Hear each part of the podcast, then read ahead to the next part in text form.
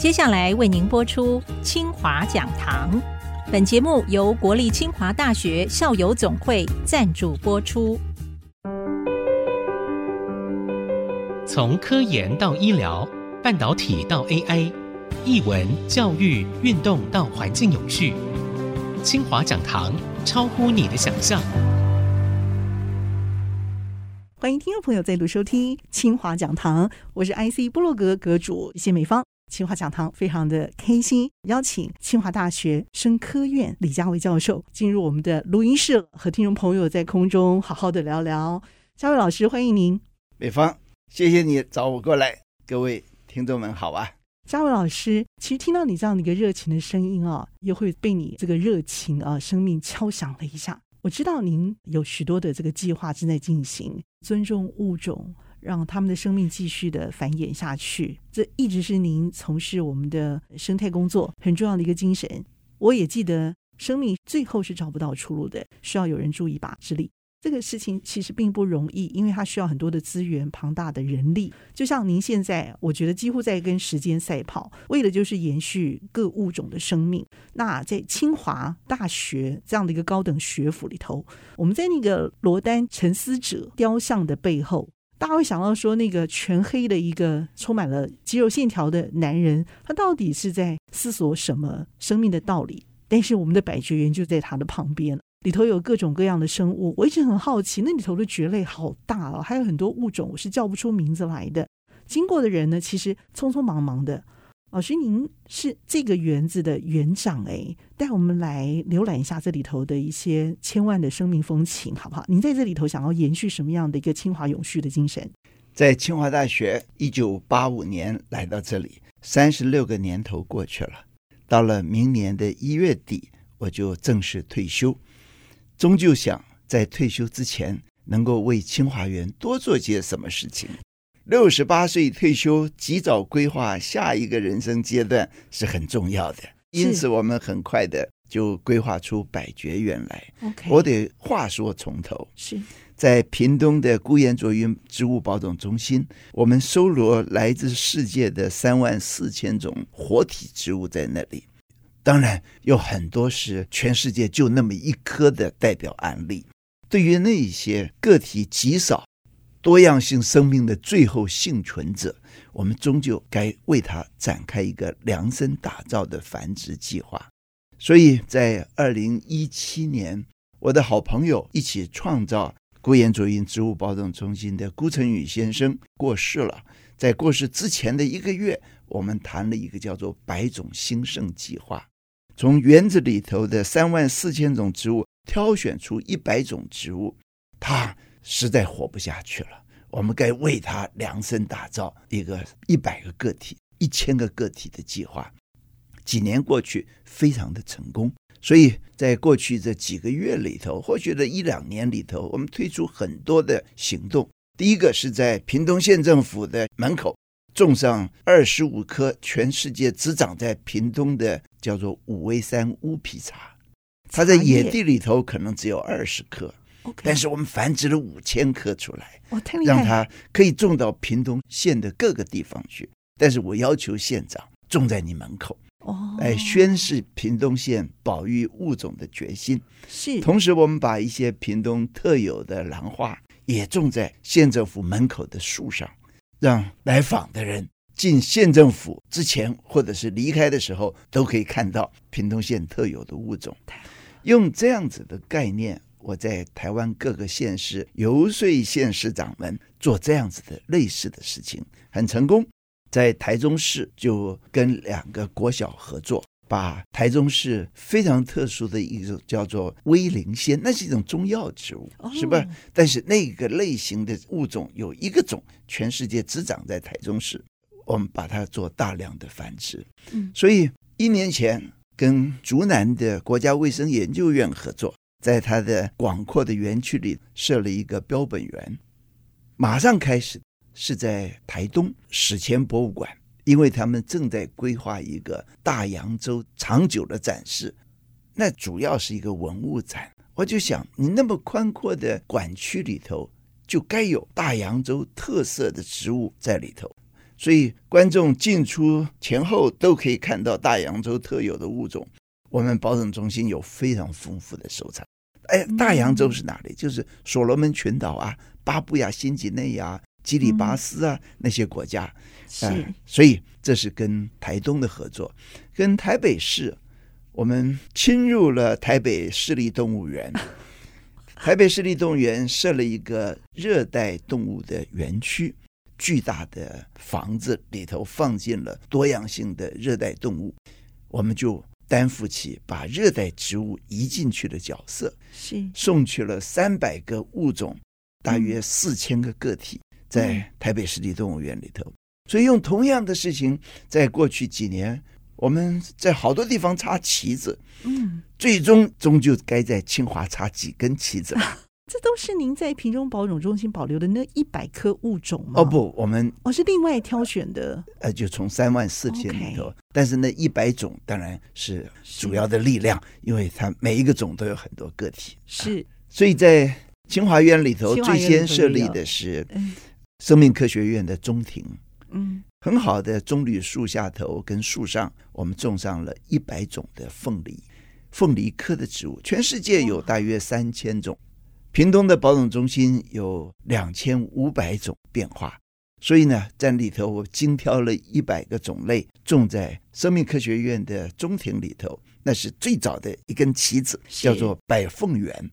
生科院有点偏远，走进中庭，有时候假日啊，还需要有刷卡才可以进去。哦，不是一般人、学生、老师可以看得到，还要你们才能够看得到。所以我终究在想，能够在学校能见度最高的地方，大家很轻易看到的，那就是图书馆门口罗丹巷后头的那片林子了。所以你看上他很久了。哦，我看上他以后就找校长，嗯，说这片林子可以让我来种蕨类吗？是他问我何以种蕨类，我说那片林子里头阴暗，外头光亮。嗯。蕨类多样性，有些喜欢阳光的，有些喜欢阴暗的，正好我们可以在里头种进多样性的蕨类。那个园子真的有分里外光暗两种截然不同的，哦，是好厉害。每天进出图书馆，上下班的职员、教师都可以轻易的看到百蕨园。我们又不希望大家走进去踩踏他们辛苦采来的种下去的物种，所以想想。做个玻璃围墙吧，也因此呢，你走到百蕨园可以看到，不容易走进去，但是呢，隔着玻璃清楚地看到里头漂亮的蕨类的展现。特殊的是，我找了一个非常好的玻璃雕刻师，从台中聘请他来，用喷砂的方式，用粘黏的方式，把蕨类相关的图像跟生殖的特殊都刻画在玻璃上头。所以那是一个我自己非常喜欢的彩色玻璃墙。哇，它上头有飞扬的各式各样的孢子，那些孢子是我们眼睛看不见的，但是在电子显微镜底下，那是精致的外观。所以它是放大版的，我们放大了很多以后，做成雕刻玻璃，贴在玻璃板上头。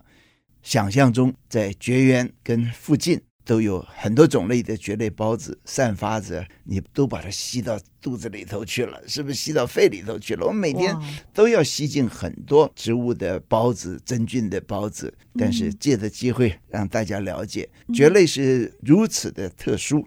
他们在恐龙之前就已经在地球上头立足了，嗯，他们看着恐龙出现，看着恐龙消失，现在他们已经视为。原因就是生态环境的改变，人类把他们的栖地的开发，很多的蕨类面临生存的危机。台湾是一个蕨类的宝岛，因为我们从平地到高山上头提供许多不同的生态环境，让他们繁衍。而且很重要，台湾有时候跟大陆连在一起，有时候又分开。蕨类的孢子可以飞过来，可以靠飞鸟来散播过来。也因为地理的隔绝，演化出很多样性的蕨类。这么一个小地方，有超过八百种蕨类长在这里。你知道，整个美国那么大一块土地，只有两百种蕨类。日本国土也不小，日本有四百种。哇，我们台湾有八百种，所以这是一个蕨类的天堂。我怎么能够按住心情，不告诉校园的同学们，我们活在一个蕨类的天堂里头呢。所以在百蕨园里头，我们的目标是要种进至少一百种蕨类。所以目前有多少啊？现在有大概六十五个种类。哇，好了不起！持续需要丰富。OK，有些长在树上，有些长在地上。当然有一些物种是台湾以外的地方移进来的，例如台湾没有鹿角蕨。现在年轻朋友们，哇，我觉得一些中年我的年纪的老人也喜欢种鹿角蕨，因为实在很特殊。台湾野地里头没有，它如此可爱的长相变成家庭的宠儿，所以你走进百蕨园也可以看到树上挂着鹿角蕨，就是长得跟鹿茸一样的呀形状吗？各式各样嘛，各式各样的，全世界有十八个种类，保种中心都收集齐全了。是，但是新竹风大，冬天冷。鹿角蕨很多是比较喜欢热一点的地方，哦、所以我挑选了两个比较耐得住新竹东北风的吹林，可以活下来的，种在那里。里头也放进了一些非常稀有的物种。嗯，有一种叫做伊藤氏原始观音座莲，它是一个大型的蕨类，嗯、全台湾只有大概四十五个个体，是台湾特有的种类。在野地里头，应该不超过五十个个体，岌岌可危。而且大多数长在私人的土地上，一开发它们就没有了。所以保种中心繁殖了上百株小苗啊，当然现在已经长成大棵的个体了。在百蕨园里头种进了一棵，还有一些像乌来凤尾蕨啊等等之类的，也都是在野地里头只有少数的不到十棵的个体。保种中心都繁殖了几百个苗，嗯，我们移了一些到百蕨园里头。是，所以有六十五种这么样的一个原始而蓬勃生命力的一个风貌的一个蕨类在这里头可以展现。所以走进清华不到这里一游的话，那真是人间的憾事。稍后呢，再回到我们的下半段，分享清华这一块令人期待发展之处。我们先休息片刻，稍后回到清华讲堂。欢迎听众朋友再度回到清华讲堂。那么，嘉伟老师，我们清华园原始的一个生命力奔放之外啊，你的感动是什么？你想给大家的传递的感动？每个人看到同样的景象，会有很不相同的感受，这些要自己去发挥去。我扮演的就是把多样性的生命摆在我们日常的周边。在台湾，你可以清清楚地注意到。我们种樱花树，种一大排，整排都是榕树、樟树，可以念很多。但是基本上，校园里头的物种，跟你走到外头任何一个马路边，或者是科学园区，或者是到任何校园，都差不了太多。其实全世界都是如此，大家选择很少数的物种装点我们周边的生活，那又把。他们的原始栖地大规模的开发掉，你叫这些多样性的物种稳定住地球生态的生物住到哪里去呢？我们明白的有大量的开发出来的土地，可以让他们好好活着。在清华园，我想推动这一类的计划，所以在生科院有一个丰富的百凤园，在图书馆门口有一个漂亮的百蕨园，我不会停在这个脚步上头。我才跟研发处谈过，研发处的曾凡根教授处长非常支持他的辖地里头，清华的育成中心以及清华实验室各有几块原来设计好的空中苗圃，但是不晓得种什么，一割就是几年，现在只有一些杂草在上头。我跟曾教授通了电话。能不能让我在那些苗圃上头种上多样性的物种呢？他慷慨的同意，所以很快的，我会在一个阳光丰富的育成中心的四楼顶建起一个多肉植物的收藏区，准备把第一批的龙舌兰类的植物种到那里去。那么，在清华实验室的一楼顶上有广阔的一个花圃区。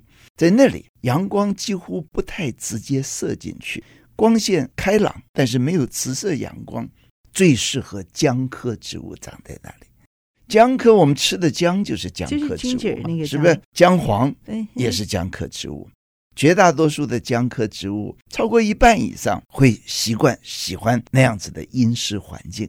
姜科植物全世界现在有名字大概有一千六百种，但是全世界的姜科专家用两个手掌都数不够，也就是真正了解姜科的人很少。但是姜又跟人类建立起很密切的生活关系。你到东南亚去看到他们用多少种姜在活动着，不同种类的姜科植物有很不一样子的成分，它很可能是人类药物很重要的来源，需要研究。但是在还没进行研究之前，他们在野地里头灭绝的速度太快了，所以保种中心到现在。应该收集了将近五百种多样性的姜科植物，繁殖出来苗木，我需要有另外一个地方做复分保种。嗯哼，清华实验室的苗圃花圃正适合这样子，所以在那里我要设一个漂亮的江园。您哦，对清华的各个角落找到每个哪一类的植物啊，适合摆在这里，而且你看准了，然后就去跟师长来谈。你心里头有一个 layout，对不对？三十六年了，这是我最熟悉的地方，的也喜爱的园地。OK，我当然在外头推动多样性的保护跟保育，在清华园能够做到，不是更好吗？清华可以变成全台湾物种最丰富的园区，那是一个多开心的事情。不过不会厚此薄彼的，我当然也会推动在其他的大学校园里头进行类似的丰富。在清华园，资源是相对容易取得的，因为不止学校的经费，不止我们个人向政府申请到的研究经费，校友的力量也是很大的。他们期待的就是好题目，那么多想做的事情，个人一定只能完成其中一小部分。在大学里头，我们的利基是一代一代的学生可以培养，所以在二零一六年五年前。就展开了一个叫做“未来地球生态学程”的规划跟行动。到目前为止，我们有一百多位同学从未来生态学程毕业，里头一部分是清华的学生，但是应该有三分之二以上是其他大学的学生一起参与。中兴大学、东海、东华大学、台湾大学、交通大学这些不同学校的学生一起在清华规划出来的。课程里头成长，未来地球生态学生，我寄予厚望。我们希望密集有意义的课程能够感动他们，让这些热血青年愿意用一辈子的精力来投注在拯救地球生态的努力上，很成功。那需要不少的经费，因为例如他们要参访很多机构。到自然科学博物馆上课，到台北市立动物园上课等等之类的，那需要到中海拔、高海拔海边去上课，交通费、讲师费、食宿费都不少。最后，同学们会是在马来西亚的原始丛林里头上两个礼拜课之后结业，所有的费用都由未来地球生态学程私人募款来完成。我们清大有位校友叫做蔡能贤，他是。台积电的副总经理退休的，他支持了相当的经费的这个事情，所以作育英才是我们的责任，也是我们的荣幸。那些庞大的、长久的工作，就得一代一代的接续下去。那也不是一个大学自己能独立做成的，我需要很多不同大学跟研究机构的专家一起来做，所以跨学校、跨领域。来推动这么一个学程是重要的。那清华由此暴富，我们做这样子的桥梁工作。未来地球生态学程不该只在台湾推动，因为艰困的环境问题是全球大家都要共同承受的。改变了台湾，不能改变世界，所以它应该像无数的火在各地方燃烧着。所以在东南亚，在中国大陆，在其他地方。都在推动的规划之中，所以在这次疫情之前，我们跟新加坡大学已经在谈类似的合作计划，在东南亚启动未来地球生态学程。在疫情之前，我到中国大陆去，在厦门大学也开始推动类似的行程，把我们的课程理念在那边传播，希望能够两岸合作，能够把台湾成功的未来地球生态学程在大陆广泛的地方推动。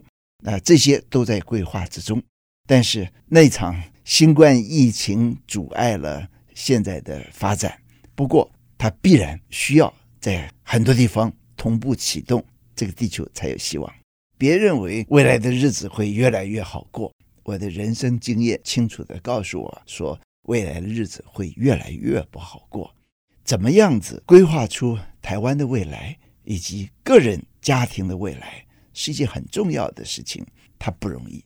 有些人预测到这个世纪末，全世界可能只剩够十亿人居住的地球空间。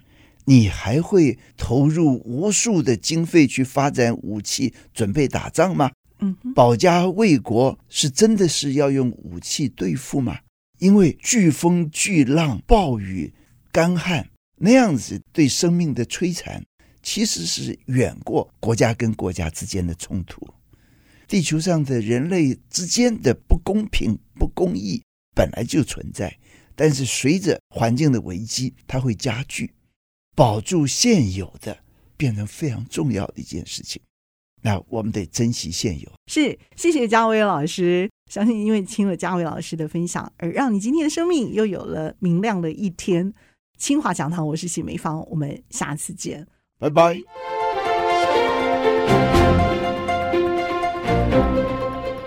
本节目由国立清华大学校友总会赞助播出。跨领域是学习者的 DNA。清华讲堂，从科技、人文、医疗、防疫到奥运现场，陪您跨越。